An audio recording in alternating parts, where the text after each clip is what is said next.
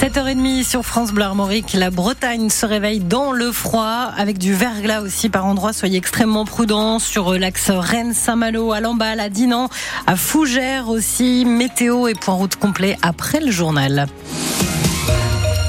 Journal présenté par Gabin Grulé. Une bonne résolution cette année peut-être de mieux trier ses déchets. Surtout que depuis le 1er janvier, le tri des biodéchets se généralise. Ce sont par exemple le reste de nos repas, les épluchures. Mais se mettre au compost n'est pas encore obligatoire et il y a des inégalités en Bretagne. Dans l'agglomération de Vannes, 40 000 tonnes de déchets ménagers sont collectés chaque année. Et Frédéric Collat, certains habitants sont toujours obligés de les jeter à la poubelle.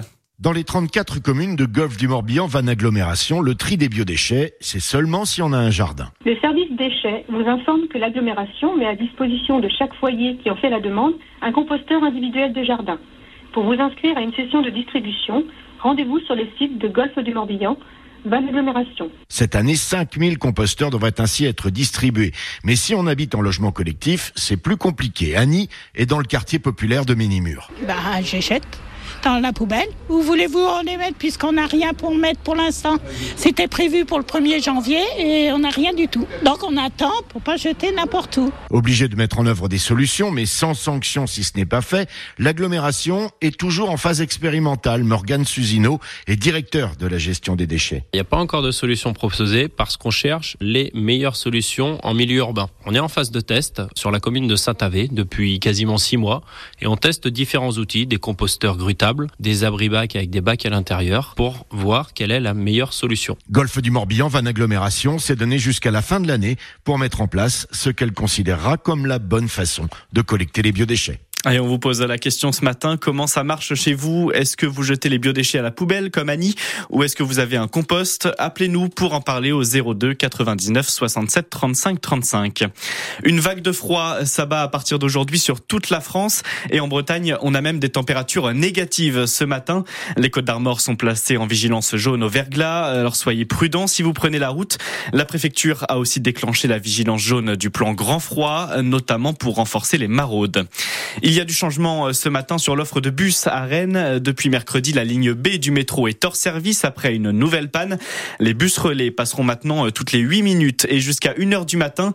On y revient dans une dizaine de minutes avec le directeur commercial de Keolis, l'invité de France Bleu Armorique. Ils ont fait la fête toute la nuit de samedi à dimanche à deux pas d'un dépôt pétrolier. Une rêve partie a rassemblé près de 500 personnes à Verne-sur-Sèche au sud de Rennes.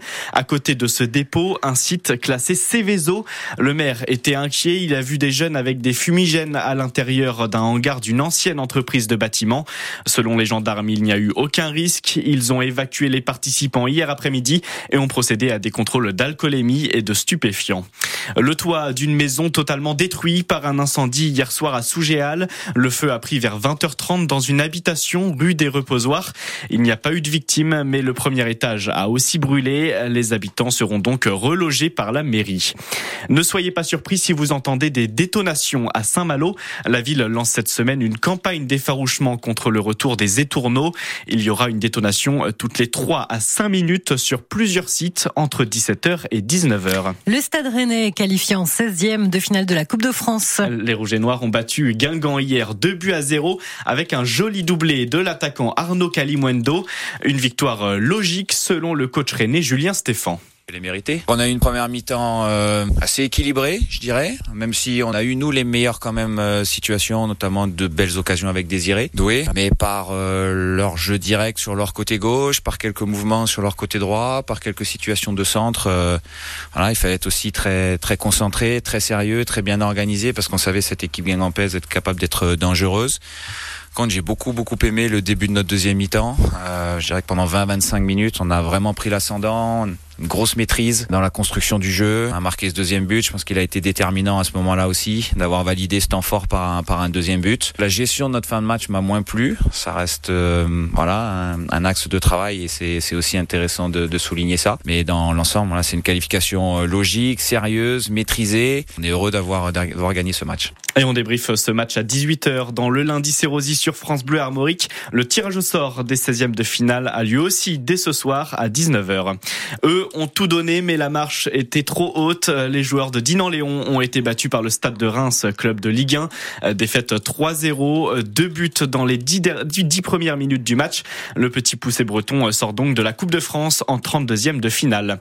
Et c'est le retour aujourd'hui de la série Plus belle la vie et de son fameux bar du Mistral à Marseille. Ça fait un an que les fans l'attendent. Elle revient sous le nom Plus belle la vie, encore plus belle sur TF1.